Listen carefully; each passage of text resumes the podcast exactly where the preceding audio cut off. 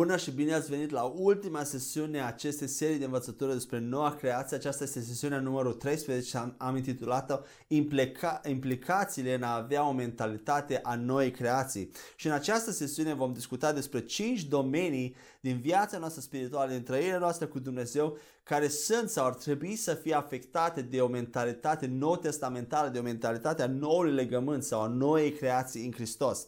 Așadar, da, vom vorbi astăzi despre domeniul rugăciunii, domeniul închinării personale și corporative, domeniul postului, al citirii cuvântului și al dărniciei.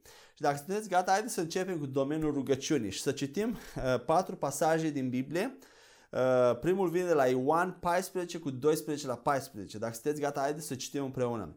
Adevărat, adevărat vă spun că cel ce crede în mine va face și el lucrările pe care le fac eu, ba încă va face lucrări mai mari decât acestea, pentru că eu mă duc la Tatăl și orice veți cere în numele meu, voi face pentru ca Tatăl să fie proslăvit în Fiul. Dacă veți cere ceva în numele meu, voi face.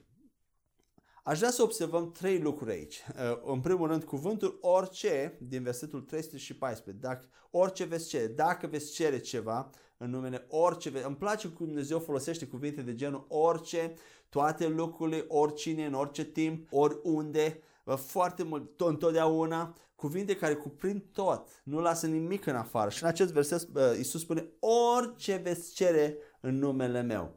Acest orice cred că cuprinde toate lucrurile care sunt incluse în moștenirea noi creații în Hristos, cum ar fi uh, vindecarea bolnavilor, învierea morților, um, scoaterea demonilor, chiar înmulțitul mâncării a pâinilor, uh, mersul pe apă, um, teleportarea, toate lucruri care Iisus le-a făcut și care sunt incluse ca și drept în, în, în salvare, în, da, în moștenirea noastră ca sfinți și nu orice lucru nebunesc, cum ar fi să chemăm îngeri, să chemăm să vină Isus, să zburăm, să uh, lucruri de genul acesta, cred că nu, nu știu dacă sunt incluse orice, s-ar putea să fie incluse și n-am ajuns noi la nivelul de credință, dar cred că orice se include la ceea ce avem drept ca și noi creați în Hristos și sunt foarte multe lucruri la care victorie, prosperitate, foarte multe lucruri la care avem acces acest orice include uh, aproape orice. Uh, în afară lucrurilor care nebunești, cum am spus. Orice veți cere în numele meu, asta a fost primul lucru despre orice. Al doilea lucru este că acest cuvânt cere, m-am uitat și în engleză și în greacă, înseamnă a solicita, este a porunci, a cere să vină ceva în existență. Nu înseamnă a ruga pe Dumnezeu Tatăl ceva, ci noi cerem să se întâmple ceva. Poruncim fie uh, realității să se schimbe, unei circunstanțe, unei boli să plece, eu soliciți un anumit lucru. Orice veți solicita în numele meu, voi face, Iisus spune. Uh, se referă la un tip de rugăciune de solicitare, nu rugăciune către Tatăl. Și vom vedea că aceste tipuri de rugăciuni. Al treilea lucru care vreau să-l observăm aici și nu se vede foarte bine aici, dar în engleză și poate în alte, poate în traducerea Cornelescu, vedeți, de multe ori nu le traduce, versetul spune, versetul 14 spune așa, dacă veți, îmi veți cere mie ceva în numele meu, voi face. Și aș vrea să explic aici, poate se înțelege când citiți, fără să vă dați seama, uh, înțelegeți că versetul 13 și 14 uh, Iisus s-a exprimat să-i cerem lui în numele lui. Aș vrea să ne gândim puțin la această frază pentru că nu are sens. Nu poți cere ceva unei persoane în numele acelei persoane. Eu nu pot, tu nu poți cere mie să-ți dau o Biblie în numele meu. Îmi cer mie direct. Numele unei persoane este, e ca o procură, o folosești, eu, mă duc să, eu nu mă duc la Isus să cer lui în numele lui, eu cer, cer lui, dacă am să cer, cer lui ceva direct, dar când folosesc numele lui, îl folosesc când, când mă refer la, când mă duc la altă persoană sau când, când mă încerc să fac ceva în numele acelei persoane. Nu, nu are sens să cer, unei, să cer unei persoane în numele aceleași persoane. Eu nu cer ceva tatălui meu în numele tatălui meu. Amin? Dar pot să mă duc la altcineva să cer în numele tatălui meu. Amin? De asta consider, cum am explicat de vreme, că aici se referă când Isus când spune cereți, uh, se referă la solicitări, la comenzi, la porunci, la lucruri care doresc să vină în existență și nu anume cerele la adresa lui a tatălui. El spune, cereți, solicitați lucruri ale împărăției în numele meu, le voi face. De ce? Ca prin acele lucruri tatăl meu să fie glorificat. Amin? Și cred că aici se referă foarte mult la distrugerea lucrărilor întunericului, la avansarea împărăției lui Dumnezeu. Haideți să mai citim un uh, pasaj din Ioan 16 cu 23 la 24 unde spune așa. În ziua aceea nu mă veți, nu mă veți ruga nimic. Adevărat, adevărat vă spun că orice veți cere Tatălui în numele meu vă va da. Până acum n-ați crezut nimic în numele meu, cereți și veți primi, pentru ca bucuria voastră să fie de plină. Două lucruri aici, spune Iisus, în ziua aceea. Care ziua aceea? După învierea lui Iisus Hristos. Al doilea lucru, veți cere Tatălui, orice veți cere Tatălui în numele meu vă va da. Aici vedem o rugăciune un pic diferită de cea din Ioan 14. Aici cerem Tatălui în numele lui Isus. Nu cerem realităților să schimbe în numele lui Isus. Deci este un pic diferit. Cereți și veți primi pentru ca bucuria voastră să fie de plină. Al treilea pasaj vine din Marcu 11 cu 24. De aceea vă spun că toate lucrurile pe care le cereți atunci când vă rugați să credeți că le-ați primit și ele vi se vor da. Aceste lucruri sunt fie solicitări, fie rugăciuni către Tatăl. Credeți că le-ați primit și ele vi se vor da. Și ultimul pasaj, Matei 10 cu 8, unde vedem iarăși comenzi, solicitări. Vindecați pe cei bolnavi, înviați pe cei morți, curățiți pe cei leproși, scoateți afară demonii, fără plată ați primit, fără plată să dați. Vedeți, în vindecarea bolnavi nu-L vedem pe Iisus rugându-se Tatălui ca bolnavi să fie vindecați. Noi nu, ne rug, noi nu rugăm boala să iasă, boală te rog să ieși. Sau noi nu rugăm pe diavol să iasă din oameni. Noi comandăm diavolul să iasă din oameni, comandăm bolii, poruncim bolii să iasă, solicităm bolii să iasă din, din, din om, să plece. Vindecați pe bolnavi, fii vindecat, fii liber. Astfel de rugăciuni de solicitare, scoaterea demonilor, uh, învierea morților, toate acestea sunt, reflectă acel tip de rugăciuni de solicitare, de cerere în numele, nu de la Tatăl, dar în numele lui Isus. Am citit aceste patru pasaje și acum concluzionez și vreau să spun că sunt trei, în Noul Testament sunt cel puțin trei tipuri de rugăciune uh, mari. Probabil mai sunt și alte feluri, dar acestea le-am văzut uh, uh, majore, trei feluri de rugăciune. Primul tip de rugăciune uh, reflectă relația noastră cu Dumnezeu pe vertical, Dumnezeu Tatăl. Ne rugăm Tatălui în numele Lui Isus. Este o, acea relație de dragoste, de părtășie cu Dumnezeu, cu Dumnezeu Tatăl, Fiul și Duhul Sfânt. Al doilea tip de rugăciune este acela în care ne zidim pe noi înșine în credință, iar al treilea tip de rugăciune este unul de război, de ostilitate față de diavol, față de împărăția întunericului. Este acea rugăciune pe orizontal, acea, acea rugăciune de, de poruncă, de solicitare, de a pleca. Deci avem acele, aceste trei tipuri de rugăciune. Și aș vrea să discut puțin despre fiecare. Primul tip este rugăciunea în relația noastră cu Dumnezeu Tatăl, acea relație de dragoste, de părtășie. În acest fel de rugăciune, când ne rugăm Tatălui, poate fi o rugăciune în care cerem ceva Tatălui, în numele Lui Isus, așa cum ne-a spus Isus, sau atunci când ne vărsăm inima înaintea Tatălui. Când vorbim cu Tatăl într-un mod intim. Poate plângem, poate exprimăm ceva cum ne simțim, cum că suntem descurajați sau acest fel de rugăciune poate uh, include ceva ce cerem Tatălui sau Uh, când ne vărsăm inima ta, înaintea Tatălui. Și când cerem ceva Tatălui, aș vrea să vorbesc întâi despre asta, noi nu-i poruncim lui Dumnezeu să ne dea ceva, nu comandăm Tatălui să ne dea ceva. Nu este acea rugăciune de solicitare în care cer Tatălui sau îi poruncesc sau îl forțez pe Tatăl să-mi dea ceva. Dar îi cerem Lui, le rugăm Tatălui în numele Lui Isus. Și când cerem pe ceva, nu îl implorăm pe Dumnezeu sau încercăm să-L convingem pe Dumnezeu să ne dea acel lucru prin implorări, prin uh, cereri repetate, prin rugăciuni repetate, pentru că noi nu încercăm să ne, să-L convingem pentru că El deja vrea să ne dea locurile care noi le dorim. Așa ne spune Isus. Cereți, până acum n-ați cerut nimic, dar acum cereți Tatălui în numele meu și El vă va da. El deja dorește să ne dea acele lucruri și când noi rugăm pe Dumnezeu pentru un anume lucru, imediat îi cerem Dumnezeu cu atitudine de credință știind că El ne ascultă și că El vrea să ne dea ce ne-a dat. Deci nu este o rugăciune de implorare, de convingere, iar apoi imediat îi mulțumim știind că El ne-a ascultat și că El ne va da acel lucru. Aici este diferența. În Vechiul Testament oamenii trebuiau să-L implore pe Dumnezeu, trebuia să se smerească, să, să-i ceară, să-L convingă pe Dumnezeu. De ce? Pentru că în Vechiul Testament oamenii erau în împărăția întuneric, erau păcătoși, erau în împărăția întuneric și nu aveau drept să ceară Tatălui, nu aveau numele lui Isus.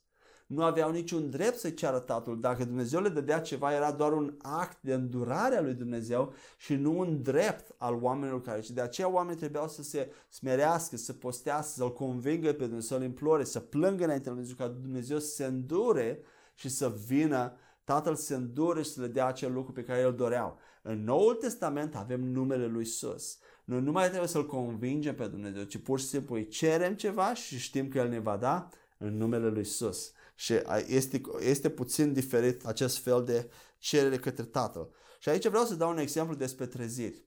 Foarte mulți creștini ne rugăm pentru treziri, ne dorim trezire, dorim acea revărsare a Duhului în care oameni, foarte mulți oameni se vin la pocăință, în care noi credincioși simțim umplere, suntem împrospătați și vedem manifestarea darurilor spirituale într-o, vedem oameni cum se vindecă, minuni mult mai multe și este această atmosferă a Duhului. Și vedem această preponderent aceste treziri în Vechiul vedem câteva treziri și după ce Isus a fost înviat și, uh, și în era bisericii, dar preponderent în Vechiul Testament vedem acest tipar în care Dumnezeu, Dumnezeu ridica un om să salveze poporul, fie, fie pe părinții Avram, Isaac și Iacob sau lideri ca Moise, ca Iosua sau pe împărați, Saul, David sau profeți, Samuel, Ezechiel, Isaia, judecători, Dumnezeu ridica anumiți oameni, îi ungea special ca să salveze pe poporul sau să conducă poporului și pentru ca Duhul Sfânt să vină din când în când. Duhul Sfânt venea din când în când și apoi pleca. Venea peste un om, făcea lucrarea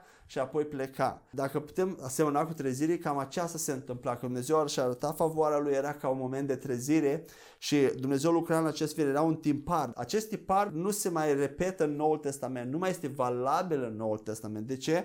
Pentru că în Noul Testament fiecare credincios este chemat și Dumnezeu așteaptă de la fiecare credincios să umblăm și să trăim în plinătatea lui Dumnezeu și în plinătatea Duhului 24 din 24. El ne-a dat o ungere la, toate, la toți credincioșii, ne-a dat plinătatea Duhului la toți, nu mai sunt oameni speciali care sunt chemați să facă anumite lucruri pentru Dumnezeu, ci Dumnezeu ne-a dat plinătatea Duhului în toți, în toți credincioșii. Așadar, noi nu mai nu, nu ar mai trebui să implorăm pentru Dumnezeu pentru treziri, pentru că acestea sunt niște experiențe de termen scurt.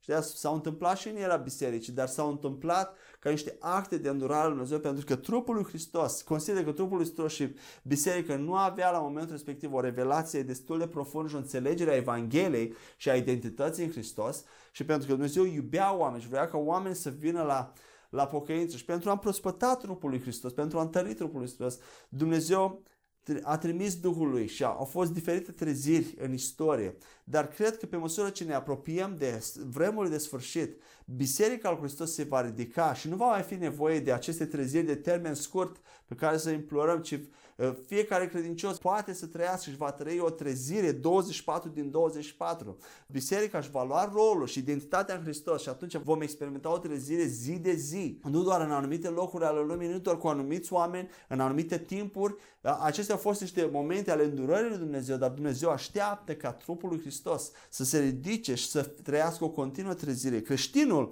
nu, nu este chemat să tre, trăiască pentru Dumnezeu și să fie eficient numai în timpul trezirilor.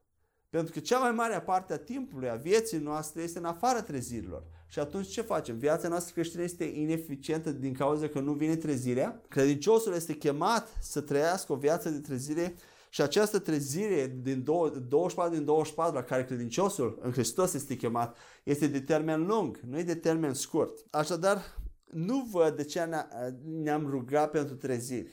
Pentru că odată ce, dacă am ascultat cu atenție această serie, odată ce descoperi cine ești în Hristos, ce poți face numai prin credință, nu are sens să implor pe Dumnezeu pentru trezire. Pentru că deja Dumnezeu ne-a dat tot ce avem nevoie. Să fim o trezire oriunde suntem să vindecăm bolnavi, să înviem morți, să dăm afară demoni, să spunem Evanghelia, să fim martori. El spune, ci voi veți primi o putere când Duhul Sfânt se va pogorâ peste voi. În momentul în care ai fost salvat și ai acceptat darul Duhului Sfânt, ai fost umplut cu toată plinătatea Duhului Sfânt și trebuie doar să activezi, să manifeste aceasta prin renoirea minții, prin vorbirea în limbi, prin părtășie, închinare cu Dumnezeu, activezi și trăiești o viață de trezire zi de zi. Creștinul nu mai așteaptă ca Dumnezeu să verse, pentru că în Vechiul Testament Duhul Sfânt venea din când în când și apoi pleca, pentru că oamenii nu erau în împărăția lui Dumnezeu. Hristos nu murise, însă în Noul Testament Duhul Sfânt a venit și rămâne, este în noi și cu noi, El nu mai pleacă. Trupul tău a devenit templul Duhului Sfânt. Duhul Sfânt este în noi 24 din 24, amin? Așadar, de ori de câte ori aud creștini rugând, implorând pe Dumnezeu pentru trezire, să vină trezire, am așa o inimă nu e, nu e ceva greșit, nu e ceva rău, doar, doar că nu exprimă realitatea. E ceva care Dumnezeu nu poate să dea pentru că deja ne-a dat. Ne-a dat toate lucrurile în Hristos. Ne-a dat trezire în Hristos. Odată ce ești în Hristos, ești trezit. Ești adus la viață. Nu mai ești în întuneric, ești la viață. Amin? Am vrut să dau acest exemplu și să vedeți clar schimbarea, să vedeți clar switch-ul de la Vechiul Testament la Noul Testament. Apoi, tot aici în, în relația noastră cu Dumnezeu, în rugăciune, în relația noastră de dragoste cu Dumnezeu pe verticală, aș vrea să descriu două categorii de tipuri de cereri care le putem folosi sau le putem aduce la Tatăl, să cerem Tatălui în numele Lui Isus. Prima categorie sunt lucruri care implică voința altor oameni, liberul arbitru. De exemplu, dorești ca a, rudele tale sau prietenii tăi să fie salvați de Hristos. Tu nu poți să poruncești, să comanzi ca acele persoane să fie salvate. Și noi ne rugăm Tatălui ca să influențeze prin Duhul Sfânt, să convingă, să cerceteze acele persoane să primească salvare.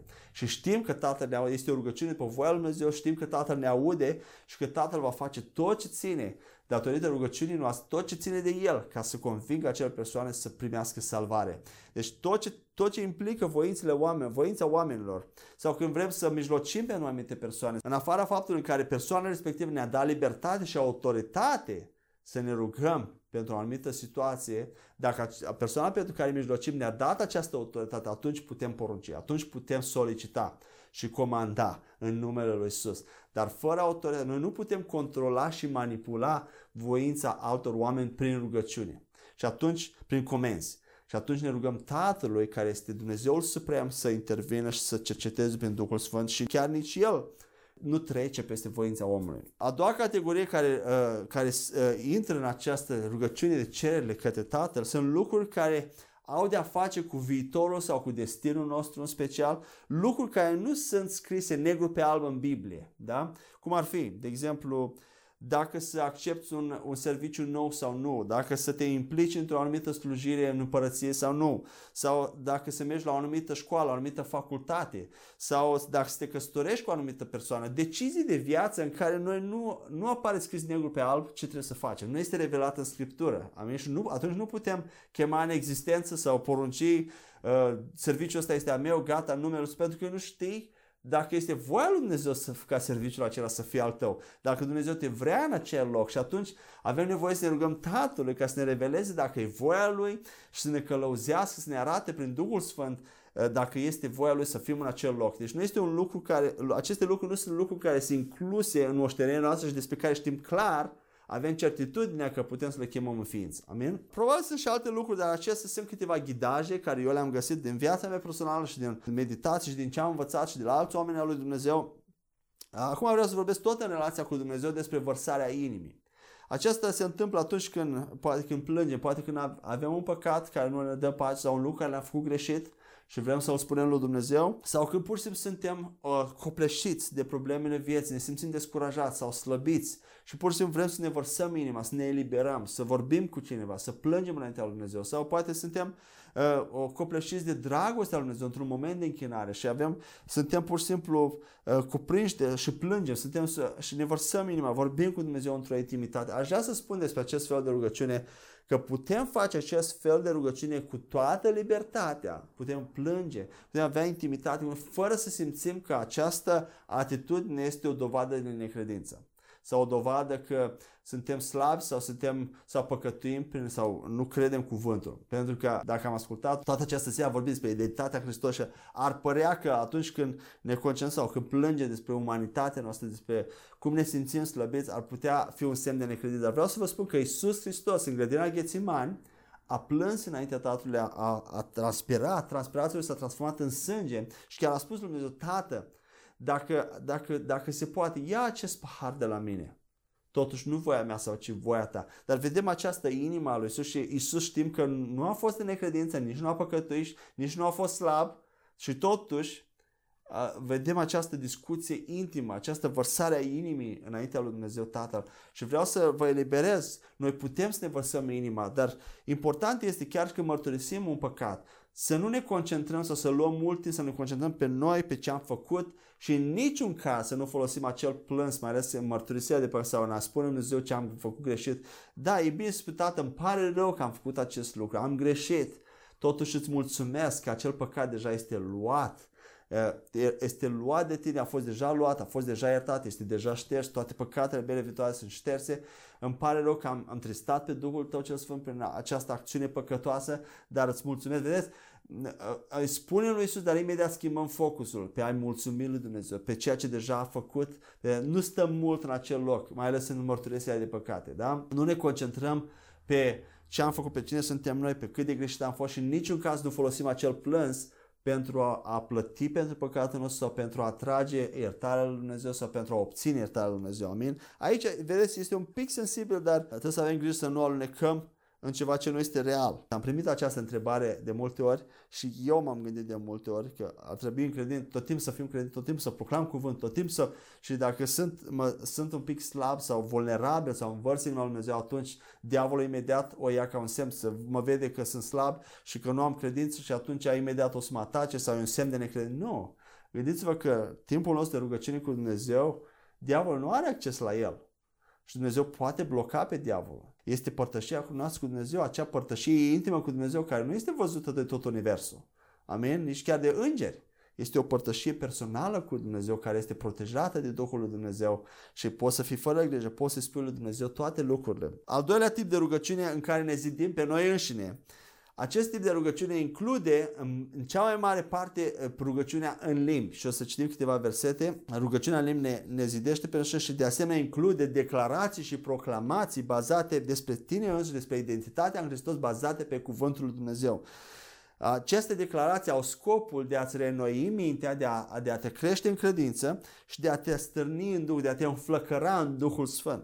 Și aceste declarații vin din timpul tău personal de meditare la Cuvântul Dumnezeu și din personalizarea versetelor. Cum făceam când memorăm în această serie, când memoram versetele, le personalizam la persoana întâia, spuneam despre noi, eu am devenit o nouă creație în Hristos. Cele vechi s-au dus și încep să iei cuvântul și să-l declar. Eu sunt gloria Tatălui, eu am gloria Tatălui, eu sunt una cu, cu Isus Hristos. Trupul meu este templul Duhului Sfânt, eu sunt o nouă creație. Cele vechi s-au dus și apoi interpui, te rogi, continui să te rogi în limbi, iarăși declari, eu sunt mai mult decât biruitor prin acela care m-a iubit. Cel ce este în mine este mai mare decât cel ce este în lume. Eu am o moștenire bogată în Isus Hristos.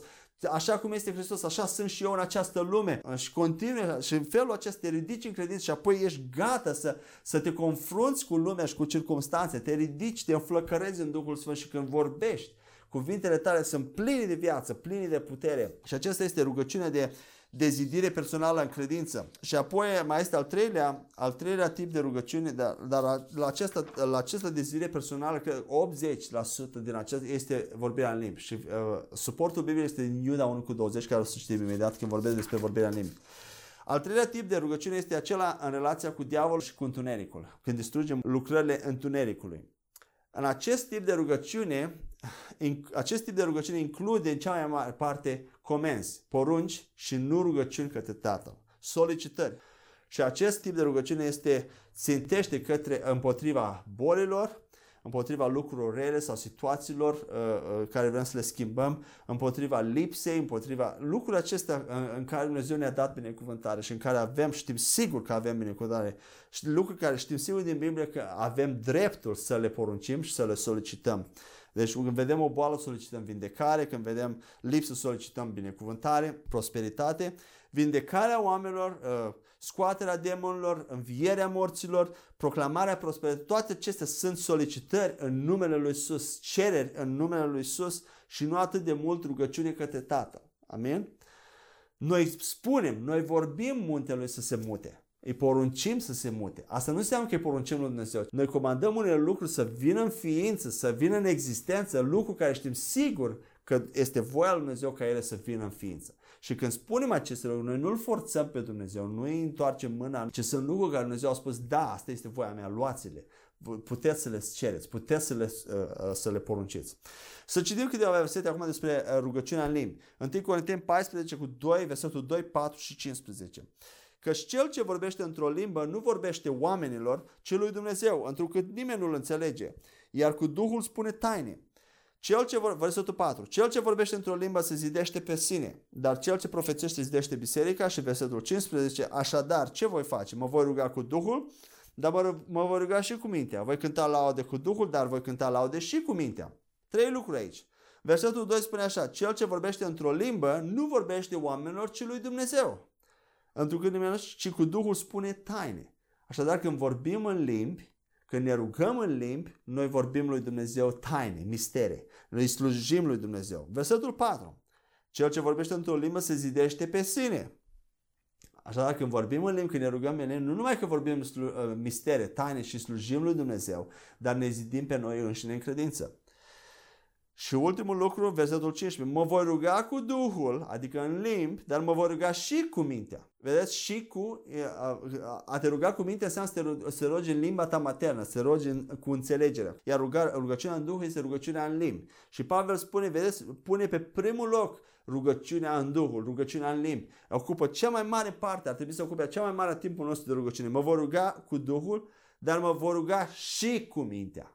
Vedeți, și cu, nu este și cu Duhul, ci și cu mintea. Rugăciunea cu mintea este pe locul 2. Rugăciunea cu înțelegerea noastră este pe locul 2. Voi cânta laude cu Duhul, dar voi cânta laude și cu mintea mea. Vedeți? Din nou, rugăciunea primordială este rugăciunea și cântarea în limbi, iar pe locul 2 este rugăciunea și cântarea cu înțelegerea noastră. În timpul nostru de rugăciune, al noi creații, rugăciunea în limbi nu, nu este o rugăciune care umple din când în când pe aici pe acolo. Ar trebui să, să ocupe cea mai mare, 80-90% din timpul nostru de rugăciune. Amin? Și rugăciunea în, în limbi influențează toate celelalte trei tipuri de rugăciune. Atât în relația noastră cu Dumnezeu, vorbim mistere cu Dumnezeu, taine, îi slujim lui Dumnezeu, apoi rugăciunea de zidire personală, vedem că ne zidim pe noi înșine și mai este și Iuda 1 cu 20 care urmează să-l citesc, spune așa, însă voi, prea iubiților, zidiți-vă pe credința voastră cea sfântă și rugați-vă prin Duhul Sfânt. Deci zidești în credință prin rugăciunea în Duhul Sfânt, prin rugăciunea în limbi. Deci influențează și al doilea tip de rugăciune și al treilea tip de război cu diavolul și cu împărăția, împărăția întunericului. Uneori când ne rugăm în limbi, influențăm, Duhul Sfânt face lucruri în, în termenul spiritual care noi nici nu le știm. Ne protejează de anumite lucruri ale diavolului uh, sau protejează alte persoane de la anumite atacuri. Deci facem și război. Nu luptăm noi direct, dar Duhul Sfânt luptă prin noi. Înfăptuiește lucruri în, în spirit care noi nici nu le știm. Haideți să mai vedem și Efeseni 6 cu 18. Pavel spune așa, rugați-vă întotdeauna în Duhul. Aici vorbește despre luarea armăturii lui Dumnezeu și încheie Pavel acolo spunând, rugați-vă întotdeauna în Duhul, cu tot felul de rugăciuni și cere. Vegheați la aceasta cu toată săruința și rugăciunea pentru toți sfinții. Rugați-vă întotdeauna în Duhul. Nu numai în timpul personal de rugăciune de care le-ai pus deoparte, dar întotdeauna. Când mergi cu mașina, când mergi la muncă, când mergi la servici, la școală, când ai un pic de timp, roagă-te în limbi, roagă-te în Duhul, pentru că tu îi dai voie lui Dumnezeu să, să, să, să intervină în tărâmul natural. Tu îi faci o slujire lui Dumnezeu atunci când te rogi în limbi. Și Pavel spune că el se ruga în limbi mai mult decât toți cei din Corint. Nu-i de mirare că a scris jumătate din Noul Testament și a avut atât de, atâtea revelații profunde din Evanghelie și dacă n-ar fi fost Pavel, nu știu unde am fi. El este Practic, el este cel care a, a pus fundamentele Evangheliei și teologiei care o avem astăzi. Și vorbirea în limbi a jucat un rol extraordinar. Așa, haideți să fim oameni care ne rugăm în limbi mult, ne rugăm în limbi și ne zidim personal, ne slujim Lui Dumnezeu în limbi și în același timp facem uh, război în împărăția întuneric. Și când spun acel, tre- acel trei, al treilea tip de rugăciune cu diavolul, noi nu luptăm direct cu diavolul. Lupta noastră este o luptă a credinței, dar noi folosim credința noastră să, distrug, să distrugem lucrările diavolului. Unii Ioan 3 8 spune că Fiul lui Dumnezeu s-a manifestat ca să distrugă lucrările diavolului, iar noi care suntem în Hristos și Fiul lui Dumnezeu se manifestă prin noi, se manifestă cu același scop de a distruge lucrările diavolului. Boală, uh, demon, eliberare de demon și învierea morților. Amin. Aceasta ar fi despre rugăciune. Haideți să mergem mai departe la al doilea domeniu al închinării și să citim întâi Petru 2 cu 9 la 10. Însă voi sunteți o spiță aleasă, o preoție împărătească, un neam sfânt, un popor care este posesiunea lui Dumnezeu, ca să puteți proclama faptele mărețe ale celui ce va chema din întuneric la lumina sa minunată. Cândva nu erați un popor, dar acum sunteți poporul lui Dumnezeu. Cândva nu primiserăți îndurare, dar acum ați primit îndurare. Amin? Vedeți că aici Biblia spune că suntem o preoție împărăt. Noi suntem preoți pentru Dumnezeu, chemați să proclamăm faptele mărețe ale celui ce ne-a chemat din întuneric la lumină. Așadar, primul scop, scopul primordial al laudei și închinării este pentru slujirea lui Dumnezeu, pentru a pune valoare. Worship înseamnă a pune valoare pe Dumnezeu, a aduce laude la Dumnezeu. Scopul primar este a sluji lui Dumnezeu însuși în rolul nostru de preoți, de preoție împărătească și de a proclama virtuțile lui, a proclama ceea ce este el. A sluji cuiva înseamnă a servi, a-l îngriji, a te ocupa de, a te ocupa de acea persoană. Asta facem noi în timpul nostru închinare. Ne ocupăm de Dumnezeu, îngrijim de Dumnezeu, slujim pe Dumnezeu, servim pe Dumnezeu. Timpul nostru de închinare, atât personale cât și cele corporative, ar trebui să fie proiectate și cu scopul de a aduce, de a sluji Domnului, de a sluji Dumnezeul nostru. Aceasta este o caracteristică a închinării în Noul Testament. Închinarea în Noul Testament, noua creație, înseamnă, a, prin închinare noi aducem ceva lui Dumnezeu și nu ne închinăm ca să primim ceva de la Dumnezeu. Amin? Noi aducem ceva lui Dumnezeu, nu ca să primim ceva de la Dumnezeu, cum ar fi ungere, mai multă ungere, mai multă putere sau iertare de păcate sau acceptare sau semnificație, mai ales pentru lideri de închinare care sunt în față, de multe ori facem slujirea pentru a avea semnificație și a, a ne simți bine cu noi înșine, a simți că facem ceva pentru Dumnezeu sau pentru a obține victorie în anumite situații ale vieții. Închinarea nu este pentru a obține victoria Dumnezeu în situațiile noastre. De ce? Toate aceste lucruri ne-au fost deja date de Dumnezeu pe deplin. Noi nu ne închinăm lui Dumnezeu ca El să ne le dea. Da, în Vechiul Testament, oamenii se închinau lui Dumnezeu pentru a avea victorie în luptă. Și o să discut un pic mai, mai târziu despre asta. Pentru a avea victorie în luptă, dar în Noul Testament, noi deja avem toate victoriile în Hristos, dar o să reiau acest gând. Haideți să mergem mai departe. Efeseni 5 cu 18 la 20. Nu vă îmbătați de vin, zice Pavel, căci aceasta duce la destrăbălare, ci fiți plini de Duh. Vorbiți între voi cu psalm, imnuri și cântece duhovnicești, cântând și lăudându-L pe, Dumne- pe Domnul în inima voastră. Mulțumiți întotdeauna pentru toate lui Dumnezeu Tatăl, în numele Domnului nostru Isus Hristos. Vedeți, mulțumiți întotdeauna cântați psalmi, imnuri, cântări spirituale, lăudați-L pe Dumnezeu cu toată inima voastră. Vedeți, mulțumirea este primordială în închinare. Mulțumirea către Dumnezeu. Dar ca și rezultat secundar, și spun, accentuez secundar în închinare, nu ca scop, dar ca rezultat, ă, asta înseamnă că uneori se întâmplă, uneori nu, Credincioșii sunt înflăcărați în Duhul lor, sunt umpluți de Duhul Sfânt, sunt zidiți în credință în timpul închinării. Și închinarea creează o atmosferă în care Duhul Sfânt poate sluji oamenilor, bărbați și femei, poate schimba direcția vieților și uh, uh, totodată și darurile spirituale au o platformă în care se manifestă mai ușor, mai ales profeticul, profeția. Deci închinarea produce această, dar scopul nu este ca să avem această atmosferă. Scopul este ca să-L slujim pe Dumnezeu. Amin? Haideți să mai vedem un puțin despre rolul preoților în Vechiul Testament și în Noul Testament. Evrei 5 cu 1 și Evrei 13 cu 15. Evrei 5 cu 1. Spune așa. Orice mare preot este ales dintre oameni și desemnat să-l slujească, să-i slujească lui Dumnezeu pentru ei, ca să aducă atât daruri cât și jerfe pentru păcate. Aceasta era în Vechiul Testament. În Noul Testament, Evrei 13 cu 15, spune așa, prin el deci să-i aducem întotdeauna o jertfă de laudă lui Dumnezeu, adică rodul buzelor noastre, care mărturisesc numele Lui.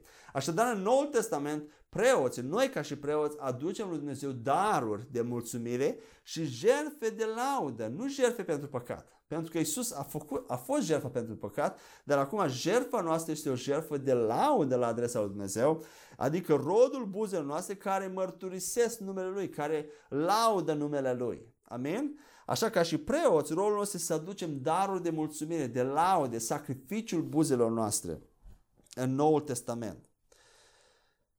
atmosfera închinării, în nou, ca și în Noul Testament, în Noul Legământ, ar trebui întotdeauna să fie o atmosferă de bucurie, de celebrare și nu una de tristețe, de plâns pentru păcate, una sentimentală sau romantică. Îmi place să spun romantică pentru că uneori sunt anumite versuri ale cântării care nici măcar nu au numele lui Sus sau Tatăl sau Duhul Sfânt în ele, dar exprimă niște, niște stări de roman, romanticism aproape similare, uh, aproape senzuale de atingeri, de uh, săruturi și pot fi oricând cântate și fără nu neapărat lui Dumnezeu. Închinarea nu este o închinare, atmosfera nu este una romantică, sentimentală sau de autocompătimire, ci chiar și în timpul închin- cântărilor mai, mai moi de închinare, nu așa alerte, chiar și atunci atmosfera trebuie să fie una de credință, una de bucurie, una de mulțumire, una de pace în noul legământ.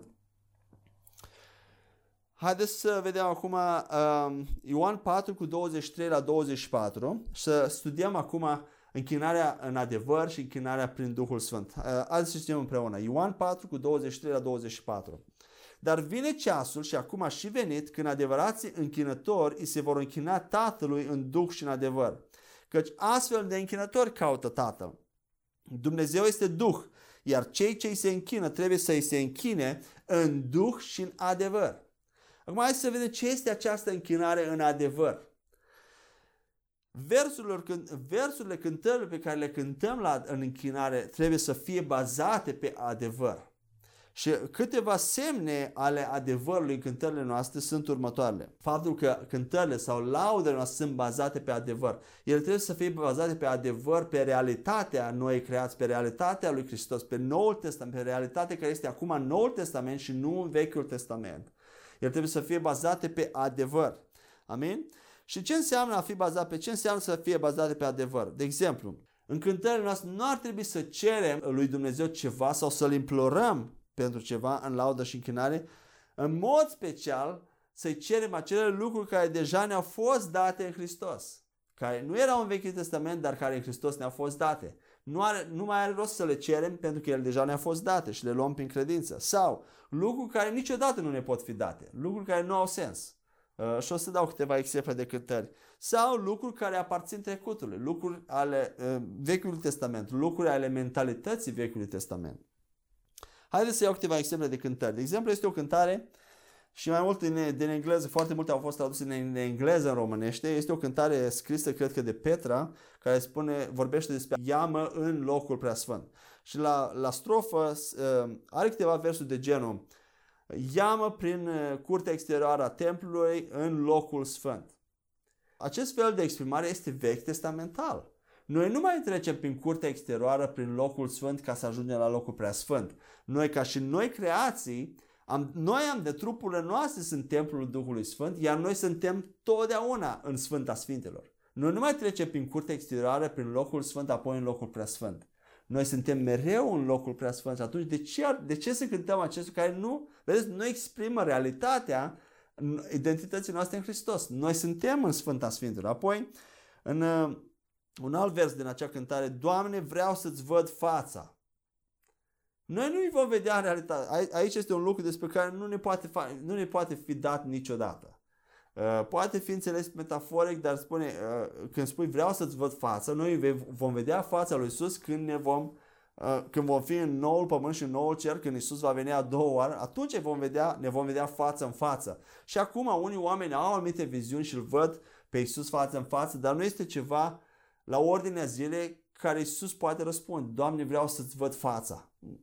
Nu, are, nu, prea, nu, nu e bazat pe realitate, amin? Asta nu înseamnă că nu putem cânta, nu este o doctrină rigidă, sunt doar câteva ghidaje care uh, nu ne ajută, acest fel de nu ne ajută să ne renoim mintea cu ceea ce am devenit în Hristos, cu realitatea. Putem să cântăm, să ne să nu ne afectează în niciun fel, dar nu ne ajută să ne renoim mintea și ne exprimă realitatea Uh, biblică în care suntem în această era a bisericii. Mai este un, ver, un vers tot în acea cântare.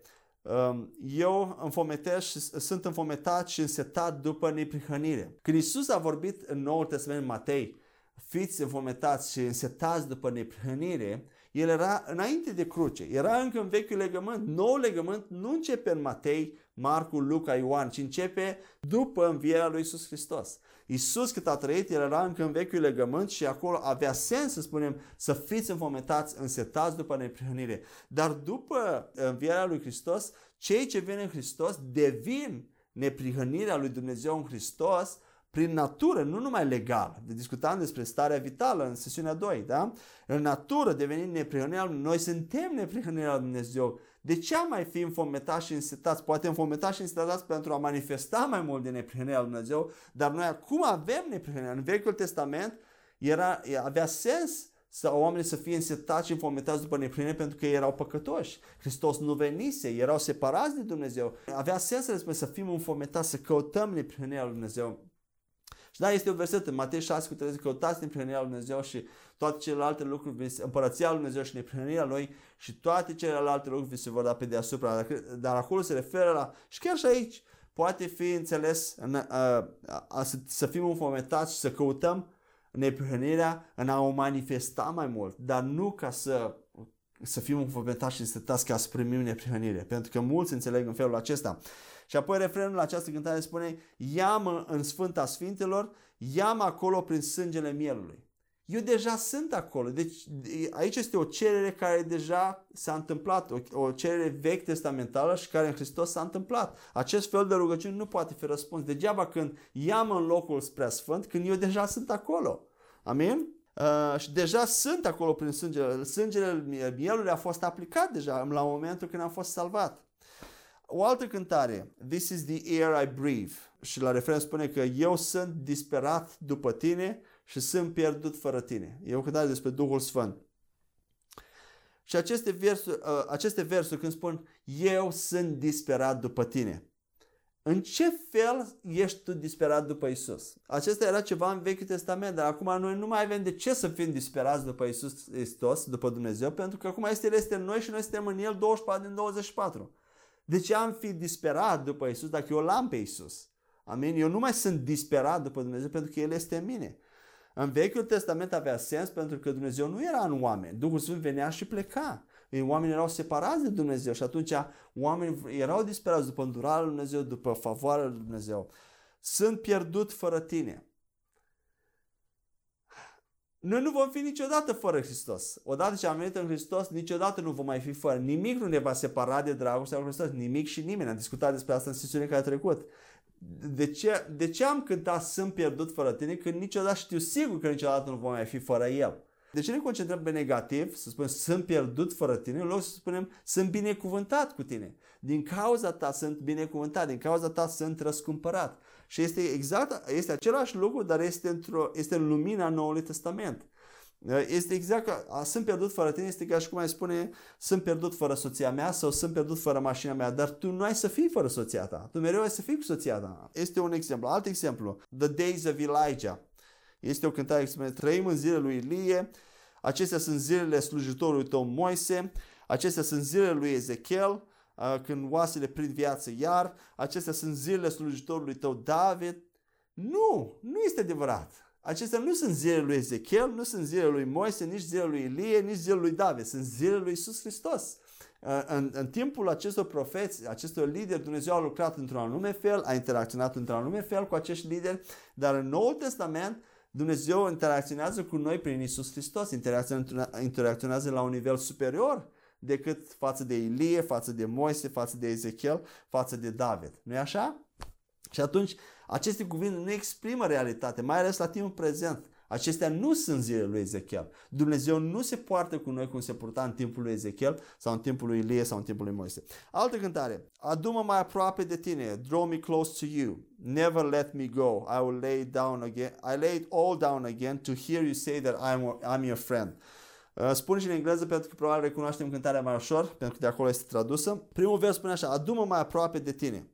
Eu deja sunt aproape de, de Dumnezeu. Este o cerere care deja a fost împlinită. Eu am fost adus în Hristos. Eu sunt, nu se poate mai aproape de atât. Eu sunt în Hristos și Hristos este în mine. Never let me go. Niciodată să nu mă lași să plec. Iarăși este o cerere care nu are sens, pentru că Dumnezeu niciodată nu ne va lăsa, nu ne va părăsi odată ce suntem împreună cu El.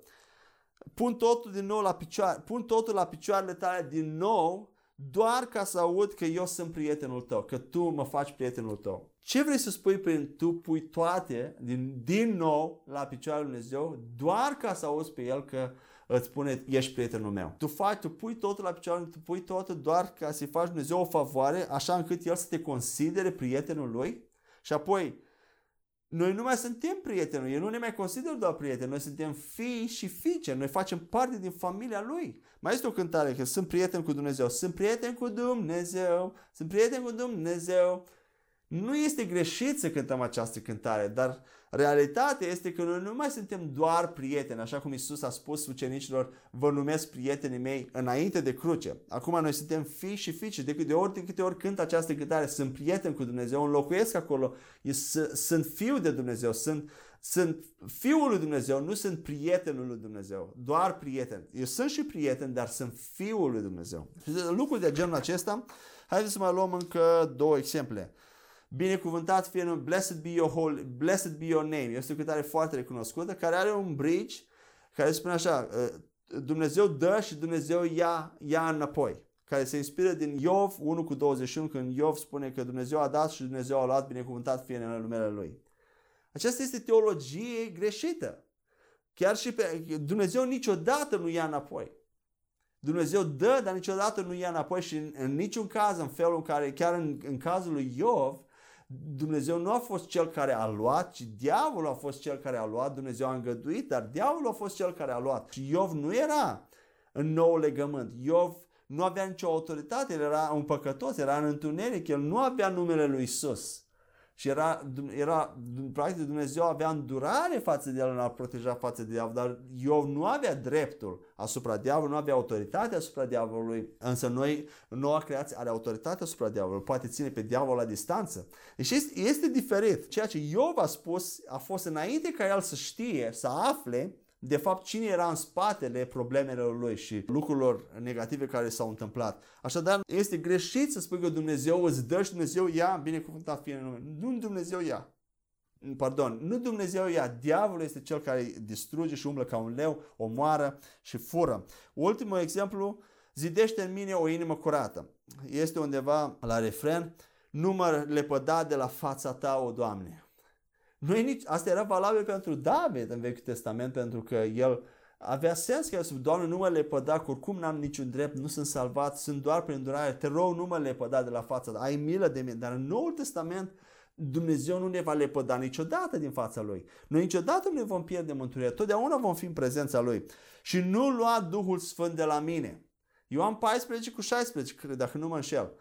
Duhul Sfânt a venit pentru totdeauna în noi. Niciodată nu va fi luat de la noi. Așa, de ce am cântat nu lua Duhul Sfânt de la mine? Pentru că asta implică că Duhul Sfânt va fi luat de la mine. În Vechiul Testament, într-adevăr, Duhul Sfânt pleca și oameni, profeții, oamenii lui Dumnezeu împărați, împăratul David avea sens că el spune, Doamne, te rog, nu lua Duhul tău de la mine. Pentru că Duhul putea să plece și vinea. La fel vedem în cazul lui Saul. Dar în Noul Testament Duhul nu mai pleacă. Nu are zis, Doamne, Duhul Sfânt nu pleca, nu lua Duhul Sfânt de la mine, pentru că niciodată El a venit, este pe cete și va rămâne în noi pentru totdeauna. Haleluia! Haideți să mergem mai departe. Acestea au fost câteva exemple ca să ne dăm seama uh, și nu vreau să le prindem în, în, în să fim rigizi cu privirea, sunt doar niște ghidaje ca să ne dăm seama de cum s-au infiltrat în cântările noastre și cum facem o amestecătură și nu mai știm ce avem drept, ce nu avem drept și de multe ori uh, credința noastră nu funcționează pentru că ne punem credința într-o, într-un lucru greșit, într-un lucru care nu mai are sens sau care nu se aplică nouă sau cerem într-un anume fel. Uh, în sfârșit, închinarea în închinare ne aduce mulțumire și recunoștință. Închinarea este un dar pentru Dumnezeu și focusul, concentrarea în închinare trebuie să fie pe ceea ce Dumnezeu este. Aceasta este o altă semn al, uh, al adevăr, închinare în adevăr. Concentrarea în închinarea noastră, în cântările noastre să fie pe Dumnezeu, pe cine este Dumnezeu, un Dumnezeu al dragostei, al îndurării și nu un Dumnezeu al legii sau al pedepsei cum era în Vechiul Testament, pentru că nu se mai aplică. Isus a plătit pedeapsa, a, plătit, a împlinit legea. Și atunci cântările noastre nu au rost să fie despre lege și pedeapsă când Dumnezeu acum a revărsat harul lui. Cântarea trebuie să fie concentrată, închinarea să fie concentrată pe ceea ce deja El a făcut, pe harul lui, uh, pe ceea ce suntem în Hristos, pe noua creație, cine este Hristos și nu așa de mult pe cine suntem noi, pe, umani- pe, uh, pe umanitatea noastră, pe, pe ceea ce am fost înainte de salvare sau pe ceea ce vedem sau simțim în lumea naturală sau pe diavol. De așa de multe ori ne concentrăm pe diavol, diavol și poruncim înaintea diavol, împotriva diavol să plece, să nu ne atace. Și dăm atâta credit diavol în timpul nostru de închinare sau pe ceea ce simțim, mă simt uh, zdrobit, sunt zdrobit, uneori nici nu mai spunem cuvânt simțim, și spune, sunt zdrobit, sunt slab, sunt la pământ, sunt chestii de genul acesta care nu ne ajută să ne nu exprimă realitatea. Realitatea este alta. Hai să vă dau câteva exemple de astfel de cântări. Una este despre The Heart of Worship, uh, uh, când muzica încetează, uh, prezența lui Dumnezeu. Este un vers acolo care spune, deși sunt slab și sărac, tot ce am este al tău. Eu nu mai sunt slab și sărac. Dacă privim la realitatea lucrurilor, ci sunt puternic și bogat în Hristos. Nu mai, eu nu mai exist, ci Hristos în mine, nădejdea gloriei. El este în mine și El nu este slab și nici sărac. Amin? Altă cântare despre este acea cântare de Michael Smith, ca un trandafir călcat în picioare, tu ai, luat, tu ai căzut și te-ai, și te-ai jertfit pentru mine. În engleză spune că te-ai gândit la mine deasupra tuturor lucrurilor, above all. Nu știu cum e, nu mai rețin acum cum e tradus în, în, în românește, dar în engleză și de acolo am luat uh, te-ai gândit, când ai căzut, te-ai gândit la mine, te-ai gândit numai la mine, dincolo de toate celelalte lucruri. Mai pus pe mine mai presus de toate celelalte lucruri. Aceasta nu este adevărat. Când Iisus a murit, gloria lui Dumnezeu a fost înainte, ca, înaintea noastră. Gloria lui Dumnezeu a fost mult mai importantă. Satisfacerea dreptății lui a fost mult mai importantă decât mine. Este o, aici este un vers concentrat pe om, concentrat pe umanitate, concentrat pe, pe cine suntem noi, pe noi, pe oameni. Și Dumnezeu este pe primul loc, nu noi. Încerc să vă dau o imagine, închinarea trebuie să se concentreze pe Dumnezeu. Chiar dacă pentru puțin timp temporar vorbim despre noi, imediat focul trebuie să concentrarea trebuie să se schimbe pe Dumnezeu. Aceasta este o închinare plăcută lui Dumnezeu. Și orice menționare de scurtă durare a, a stării noastre căzute, umane, dinainte de Hristos, ar trebui să fie făcută doar la timpul trecut. De uneori în cântare vrem să spunem, am fost pierdut, am fost ca să, pun, ca să în contrast să arătăm cine suntem în Hristos, ce Dumnezeu a făcut pentru noi, spune, am fost păcătos. Eu nu mai sunt păcătos. Sunt cântare, de exemplu, care exprimă, sunt un păcătos înaintea ta, nu merit nimic, nu... Nu este adevărat. Când vorbim despre starea noastră înainte de Hristos, vorbim la trecut. Am fost drobit, am fost sărac, am fost un păcătos. Acum nu mai sunt, acum sunt neprihănirea Dumnezeu în Hristos. Un alt lucru important despre închinarea în adevăr. Sunt cântări care exprimă venim în prezența ta sau vină cu prezența ta. Noi nu venim, nu intrăm în prezența lui Dumnezeu atunci când ne închinăm, nici nu intrăm prin curți sau într-un templu. Noi suntem în prezența lui Dumnezeu 24 din 24 neseparați de Dumnezeu. Amen? Dar atunci când ne, când ne închinăm, noi doar devenim mai conștienți de prezența Lui cu mintea noastră. Mintea noastră devine mai conștientă de prezența lui Dumnezeu. Este conștiința noastră cea care se schimbă și percepția realității din mintea noastră care se schimbă, dar nu prezența lui Dumnezeu. Noi nu intrăm și ieșim din prezența lui Dumnezeu. Acesta nu este Biblie, nu este... În Vechiul Testament era așa. Oamenii intrau și ieșeau din prezența lui. Vedeți cum s-au, s-au infiltrat, cum s-au, cum încă avem în, mentalitate, în mentalitatea noastră și în gândirea noastră aceste lucruri subtile din Vechiul Testament transferat în Noul Testament. În Vechiul Testament oamenii intrau și ieșeau din prezența lui Dumnezeu. Intrau la templu, în, sfânt, în locul sfânt și în locul prea sfânt și ieșeau înapoi. Și nu erau 24 din 24 în prezența lui Dumnezeu, dar noua creație este în prezența lui Dumnezeu 24 din 24, fie că tu ești conștient de ea sau nu. Amen? Acesta este realitatea, acesta este adevărul. Și un alt lucru tot despre închinare în adevăr, noi nu facem război spiritual prin închinare. Aceasta era în Vechiul Testament. Tot războiul spiritual s-a terminat odată pentru totdeauna acum 2000 de ani la cruce. Amin? Iisus Hristos a făcut tot războiul spiritual de care a fost nevoie și nu mai sunt întărituri spirituale în atmosferă care trebuie să fie zdrobite. În, în, a, făceam tot felul de rugăciuni în trecut, cu arme, cu săbii, mergeam în oraș să dărâmăm nu știu ce întărituri. Singurele întărituri despre care Biblia vorbește sunt întărituri în mintea credincioșilor, credinciosului. Acolo ele trebuie zdrobite, nu în atmosferă, nu în aer. Pentru că Isus a biruit pentru totdeauna. El are toată autoritatea în cer și pe pământ. Nu există luptă între întuneric și lumină. Când lumina vine, întunericul a plecat. Amin? Dar în Vechiul Testament, oamenii trebuiau să postească, să se roage, să se smerească, să se închine pentru a obține victorii, pentru a obține victorii în războaie, pentru că ei nu aveau dreptul la acele victorii, ei aveau nevoie de îndurarea lui Dumnezeu, dar noi acum avem toate victoriile în Isus Hristos asigurate fără nicio condiție. Noi suntem mai mult decât biruitori. Noi nu biruim, noi am biruit în Hristos. Noi doar uh, întărim ceea ce Hristos deja a biruit. Noi am biruit în Hristos. Noi doar aplicăm acea biruință în circunstanțele noastre uh, de zi cu zi. Și acum închinarea în Duh. Am vorbit despre închinarea în adevăr, închinarea în Duh. Ce înseamnă a ne închina în Duh? Înseamnă câteva ghidaje, iarăși, sunt, probabil, sunt mult mai multe, nu probabil, sunt mult mai multe, dar câteva ghidaje care le-am, le-am, le-am găsit din experiența mea de închinare ca și lider de închinare și din ce, din ce știu din Cuvântul Lui Dumnezeu. Închinarea în Duh înseamnă a permite Duhului Sfânt să ne conducă în alegerea cântărilor, și a depinde de el la fiecare pas în, în timpul de închinare. Mai ales pentru lider de închinare e valabil aceasta. Închinarea în Duh înseamnă a fi sensibil la vocea lui atât, atât când ne pregătim pentru timpul de închinare, cât și în timpul închinării.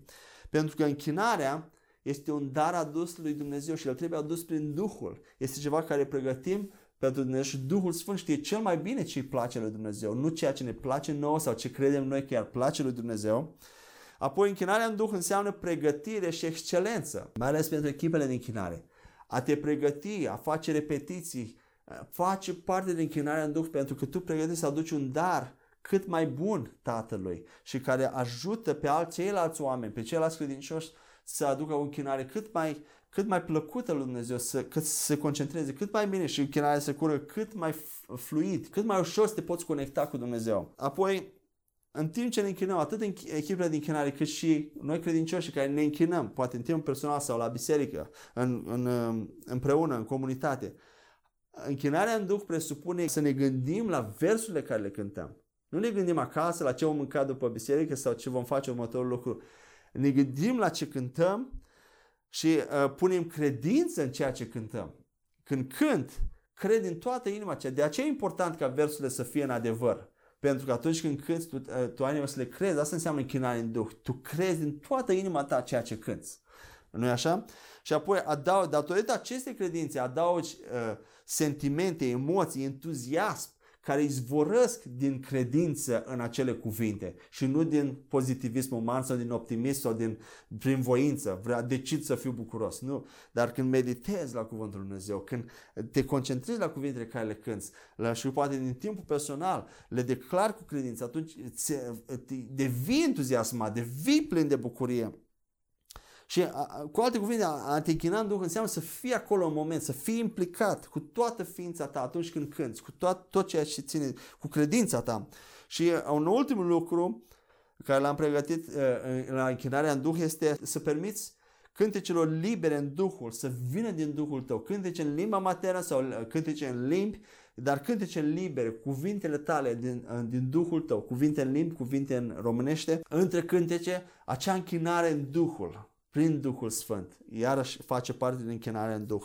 Probabil sunt și altele, dar acestea sunt câteva lucruri care cred că fac parte dintr-o închinare în Duh în, în Noul Testament. Haideți să mergem mai departe la, încă, la următoarele domenii care sunt mai scurte. Acest al, al, domeniul rugăciunii și al închinării a fost cele mai extinse. Acum vorbim despre post, al treilea, al, al treilea domeniu. În Noul Testament, în noua creație în Hristos, credincioșii nu mai postesc pentru a primi putere mai multă de la Dumnezeu sau pentru a primi mai multă ungere sau pentru a-L convinge pe Dumnezeu să facă ceva în favoarea noastră sau pentru a vindeca pe cineva.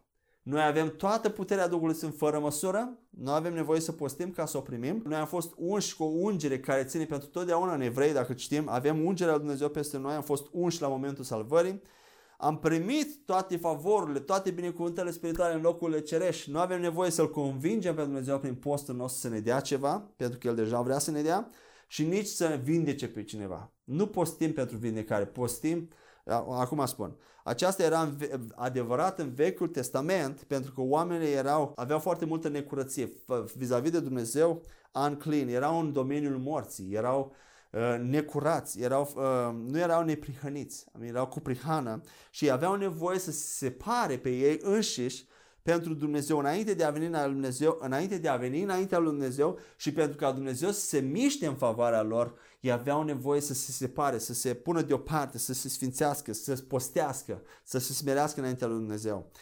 Postul în nou legământ are scopul de a sluji Domnului, de a sluji lui Dumnezeu. Noi slujim lui Dumnezeu când postim. Al doilea, un al doilea motiv ar fi să dezvoltăm autocontrol, înfrânare, disciplină și niște obiceiuri sănătoase în, în Domnul. Al treilea lucru ar fi să ne zidim în credință. Deci când postim, noi nu postim pentru a vindecare sau pentru Dumnezeu să ne dea o favoare, ci pentru a ne zidi pe noi înșine în credință, astfel încât să manifestăm lucrurile date deja de Dumnezeu în natural. Amin? Un ultim lucru pentru care l-am găsit pentru post în nou legământ este o sensibilitate crescută la auzirea vocii Duhului, vocii Duhului Sfânt, în mod special atunci când este vorba de decizii importante care trebuie să le luăm pentru viața noastră sau pentru viața unei comunități sau a unei biserici, pentru viitor, pentru un an întreg sau pentru direcție, pentru viziune. În momentul în care postim, avem această sensibilitate crescută la auzi vocea Duhului Sfânt. Cam asta am avut de spus despre post. Un, uh, un al patrulea domeniu despre care vorbesc este citirea cuvântului în nou legământ, citirea Bibliei, citirea cuvântului. Noi nu mai citim, ca și noi creați, nu citim cuvântul pentru a învăța moralitate sau legile morale sau etică și apoi să încercăm să ne amintim de ele, să le, să le memorăm și să, le, să le încercăm să ne supunem lor și să le implementăm în viața noastră. Aceasta nu este renoirea minții. Acest lucru este inclus în renoirea minții, dar nu înseamnă renoirea minții. Noi acum citim cuvântul lui Dumnezeu pentru a învăța despre noua creație. Cuvântul lui Dumnezeu este manualul noi creații. Noi învățăm despre identitatea noastră în Hristos, despre Evanghelie atunci când citim ca să putem să aplicăm, să putem să credem mai mult și să putem să umblăm din ce în ce mai mult în această realitate. Noi nu mai citim cuvântul doar ca să, ca să de dragul unei discipline cu care să ne lăudăm, da, am citit azi cuvântul Dumnezeu să sunt bine. Nu, nu citim cuvântul de dragul unei discipline sau să îl mulțumim pe Dumnezeu pentru ca lucrurile să ne meargă bine sau ca să, să-L satisfacem dreptatea lui Dumnezeu să, să, atunci când păcătuim să-L, să-L uh, îmbunăm sau să ne simțim spiritual, ci noi citim Cuvântul Lui Dumnezeu pentru a fi zidiți în credință și pentru a, în acea încredere, în acea, acea curaj, acea uh, îndrăzneală, pentru a fi capabil să exersăm credința și să, să avansăm împărăția Lui Dumnezeu în situațiile vieții noastre și să vedem rezultate în vindecarea bolnavilor, în predicarea Evangheliei, în, în, în, în procesul de sfințire al nostru. Noi nu citim cuvântul de dragul lui Dumnezeu sau că Dumnezeu ne cere. Citim cuvântul pentru noi. Pentru că noi avem nevoie de cuvânt ca să putem să putem să umblăm în plinătatea lui Dumnezeu. Noi nu-i facem niciun favor lui Dumnezeu când citim cuvântul. Ne facem un favor nouă pentru că atunci putem intra în moștenirea în care Dumnezeu ne-a dat-o. Și când spun despre citirea cuvântului, nu neglijez și nu anulez Vechiul Testament. În, în Vechiul Testament sunt foarte multe lucruri care le învățăm, dar le citim în lumina Noului Testament. Le citim din perspectiva noii creații. De exemplu, este undeva în proverbe un verset că salariul sau banii care vin în casa celui neprihănit sunt viață. Când văd acest cuvânt neprihănit, în Vechiul Testament oamenii erau considerați neprihăniți, ei nu erau neprihăniți, erau considerați neprihăniți pe baza credințelor sau pe tendința lor de a, de a căuta pe Dumnezeu, Uh, și era o, o chestie temporară. Acum erau neprăniți, mai târziu puteau să intre în păcat și favoarea lui Dumnezeu să uh, banii lor nu mai erau binecuvântați, dar acum în Noul Testament eu sunt neprihănit pentru totdeauna, indiferent ce fac sau nu fac. Nu e bazat pe condiții. Și atunci când citesc din proverbe, banii celui neprihănit sau salariul celui neprihănit este viață, știu sigur că mereu banii mei vor fi viață, pentru că eu mereu sunt neprihănit. Sau cel neprihănit este ca un pom sădit lângă un izvor de apă care își dă rodul la vremea lui. Eu mereu îmi voi da rodul la vremea mea pentru că eu sunt mereu neprihănit. Eu mereu sunt ca un pom sădit lângă un izvor de apă. Și pe lângă asta sunt tot felul de uh, învățăminte, de înțelepciune, din proverbe, din cântarea cântărilor, Eclesiastul. Vedem un profet, învățăm în istorie, învățăm anumite lucruri despre Avram, Isaac și Iacov, învățăm lucruri de conducere, de uh, foarte multe lucruri. Deci Vechiul Testament nu este um, nu-l punem deoparte. Și nu mai zic, în Vechiul Testament sunt tot, uh, e plin de tipologia ale lui Hristos. Jerfele, uh, tot, tot traseul poporului Israel din Egipt în, înspre țara promisă. Vorbeam despre Cananul noi creații, despre faptul că Egiptul este viața veche, natura veche, uh, reprezintă natura veche, Marea Roșie reprezintă botezul în apă, mersul prin deșert, toate lucrurile din Vechiul Testament, împărați, profeți, împărați și preot. În Vechiul Testament vedem Uh, uh, profeții și împărații, prin aceștia uh, împărați, profeți și preoți. Prin aceștia Dumnezeu lucra. În Noul Testament Iisus Hristos a devenit toate trei, și împărat, și profet, și preot. Iar credincioșii la fel au devenit preoți, împărați și profeți. Deci vedem în Vechiul Testament, numai că Vechiul Testament trebuie citit cu lumina și cu ochelarii Noului Testament, noi creații. Amin? Și ultimul domeniu este domeniul dărniciei. Cum, cum este afectat domeniul dărniciei de mentalitatea noi creații?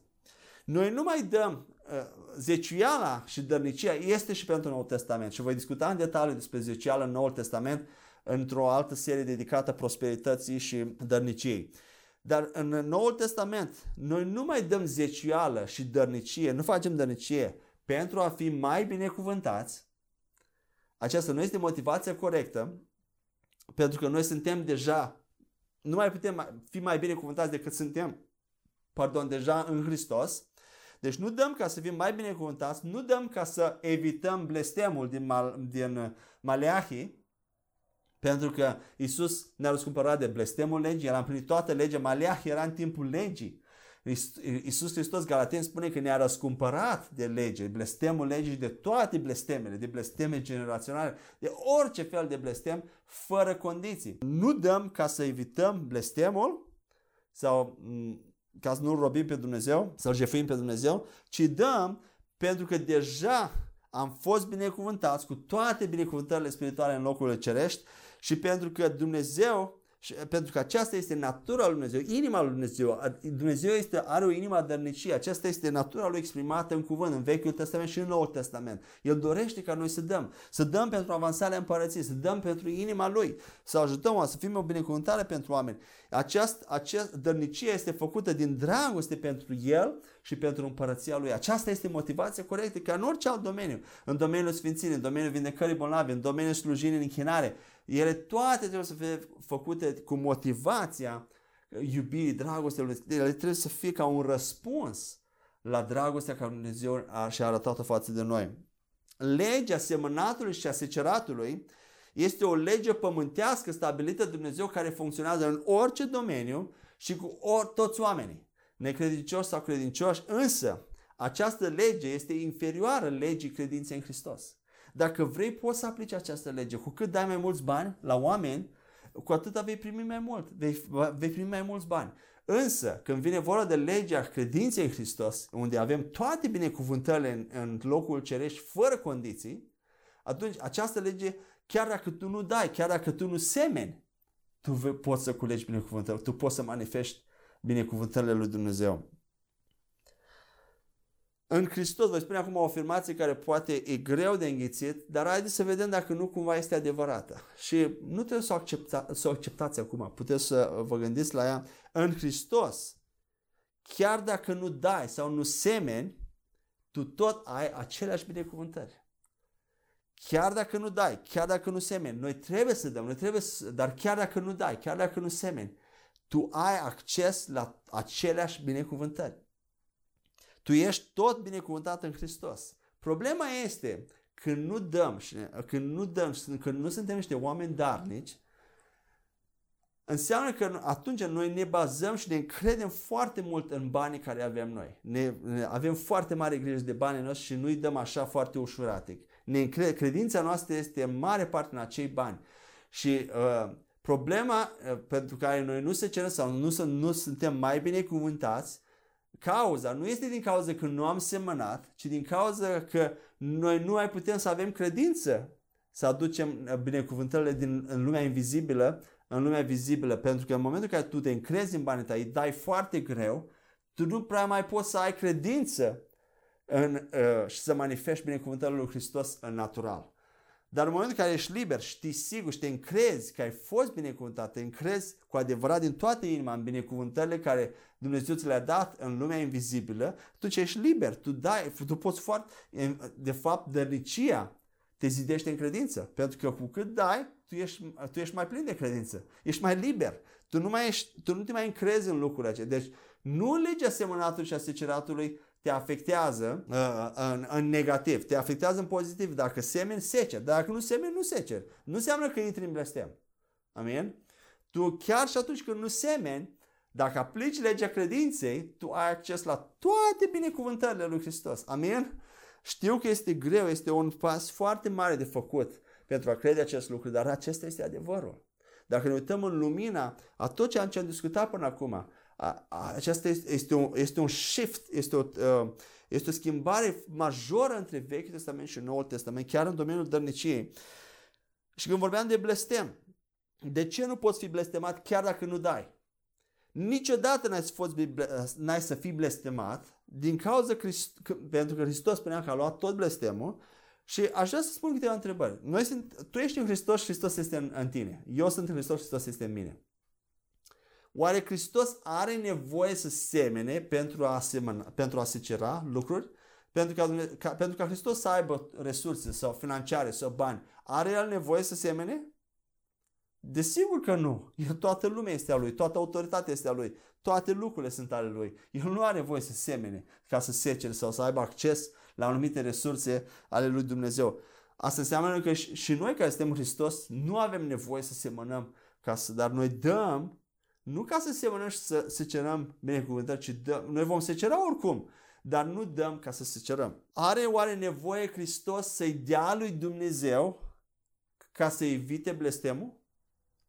Poate Hristos vreodată să fie blestemat? Desigur că nu. Asta înseamnă că și noi, noi nu trebuie să dăm lui Dumnezeu ceva ca să putem evita, ca să ne scape de blestem și niciodată noi nu mai putem fi blestemați. Noi suntem binecuvântați în Hristos. Și aș vrea să închei cu această afirmație. Orice condiție, orice dacă, ca și condiție pentru a fi binecuvântat sau pentru a avea favoare cu Dumnezeu, este pur, este o, o, o metodă pur vechi testamentală, este o, o, o, o mentalitate, un mod, de, un mod de gândire pur vechi testamental care nu se mai aplică, nu este valid, nu este valabil în Noul Testament. Însă interesant este că da, chiar și ca nouă creație, dacă tu crezi în această mentalitate, ai această mentalitate și crezi, ele se, uh, mentalitatea, lucrurile din Vechiul Testament se vor manifesta în viața ta pentru că tu pui o credință în, în acele lucruri. Chiar dacă nu exprimă realitatea, ele se vor manifesta în viața ta. Însă în momentul în care primești lumina, primești adevărul și începi să-l crezi, atunci se face transferul. În Hristos, toate lucrurile sunt prin har, prin credință, fără nicio adăugire, fără nicio condiție. Amin? Aș vrea să încheie această serie de învățătură pe această, în această lumină și să, să nu mai lăsăm adăugirea ale oamenilor să ne împovăreze, pentru că totul este numai prin credință. Hristos a făcut tot ce era nevoie să facă, iar noi accesăm bunătatea lui Dumnezeu doar prin credință. La încheierea acestei, acestei serii de învățătură aș vrea să vă să vă încurajez să, să luați ce este bun în această serie. Sunt sigur că cine vorbește nu poate să nu greșesc în vorbire, probabil am greșit în multe locuri și chiar în, în revelație. Sunt conștient că darul de învățător și această slujire de învățare din cuvânt este, este, vine cu o mare responsabilitate și eu sunt conștient de această responsabilitate, de aceea de fiecare dată când pregătesc un mesaj, pregătesc o învățare de învățătură, Mă rog Duhul Sfânt și pentru asta am fost la școli biblice, ascult diferiți oameni la lui Dumnezeu, pun, compar, meditez personal la cuvântul lui Dumnezeu și caut adevărul, pentru că Isus a promis că El ne-a dat Duhul adevărul care ne va conduce în tot adevărul. Și de fapt, la, la rege, dacă vrem, nim- nimeni nu are nevoie de învățători sau de mine, pentru că Biblia spune că El ne va învăța toate lucrurile de care avem nevoie. Noi doar ca și învățători grăbim procesul, adică ne, ne ajutăm, ajutăm trupul lui Hristos să facă conexiuni și legăturile mai repede, să primească o, o înțelegere uh, cât mai aproape de adevăr a, a ceea ce Dumnezeu a făcut, însă sunt conștient că s-ar putea să fiu, uh, să fiu greșit în anume lucruri și la nivelul de revelație și de înțelegere pe care l-am la momentul acesta, am făcut această serie, dar știu că probabil voi primi revelații noi care vor schimba anumite și sunt dispus să mă schimb, sunt dispus să-mi cer iertare. Dacă am greșit, nu vreau să să conduc pe nimeni pe o cale greșită, ferească Dumnezeu, dar sunt sigur în același timp că au fost foarte multe lucruri care nu se practică și nu se învață în lumea creștină de astăzi și majoritatea creștinilor nu, nu sunt de acord cu multe lucruri din ceea ce am vorbit, de aceea știu că este, de, multe lucruri sunt greu de înghețit, dar vă încurajez nu aruncați totul. Luați ce este bun, ceea ce puteți accepta la acest, la acest moment în viața dumneavoastră. Poate sunt unele lucruri care nici nu trebuie să le acceptați, dar rugați-vă Duhului Sfânt să vă dea înțelepciune, să puteți să separați, să discerneți pentru dumneavoastră și să vă lăsați convinși de Duhul Dumnezeu. Tare mult îmi doresc și cred să simțiți inima mea. Uh, chiar dacă sunt greșite în anumele loc, să simțiți că inima mea este o inimă care vrea să aducă bine trupul lui Hristos și vrea să aducă adevărul și să, să prin Duhul Sfânt, să ajut trupul lui Hristos, să biserici, să credincioși, cei care ascultă, să ajut să obțină o înțelegere mai clară a Evangheliei, a moștenirii noastre, în care Dumnezeu a plătit un preț atât de scump în Isus Hristos. Haideți să ne rugăm la încheierea acestei sesiuni și acestei serii, să ne rugăm împreună. Tată, îți mulțumim că în toată această serie de învățături ai fost de partea noastră, îți mulțumim pentru cuvântul tău puternic, curat, uh, plin de Duhul Sfânt care ne zidește, care ne... Îți mulțumim pentru moștenirea bogată care ne-a dat-o în Iisus Hristos. Îți mulțumim, Tată, că ești un Dumnezeu al bunătății, un Dumnezeu al dragostei, un Dumnezeu al îndurării. Și, Tată, te rog, mă rog ca prin Duhul Sfânt să ne ajuți să înțelegem din ce în ce mai mult, să primim mai multe revelații în Evanghelia ta și ajută-ne ca prin Duhul Sfânt să putem manifesta din ce în ce mai mult lucrurile împărăției, lucrurile care Tu ne le-ai dat deja, să mergem din glorie în glorie, din slavă în slavă și să aducem Ție onoare, Ție slavă, Tată. Pentru că Tu meriți toată onoarea, toată gloria, toată cinstea. Îți mulțumim și te binecuvântăm în numele Lui Isus și prin Duhul Sfânt. Amin. Până la următoarea serie de învățătură, uh, când ne vom întâlni din nou, doresc ca Dumnezeu să vă binecuvinteze în toate domeniile vieții dumneavoastră și să vă bucurați în Domnul, să aveți o viață de pace, de bucurie, de plinătate a Duhului Sfânt, de victorie, de vindecare, prosperitate, sănătate, viață, bucurie pe deplin, în numele Lui Iisus și prin puterea Duhului Sfânt. Amin.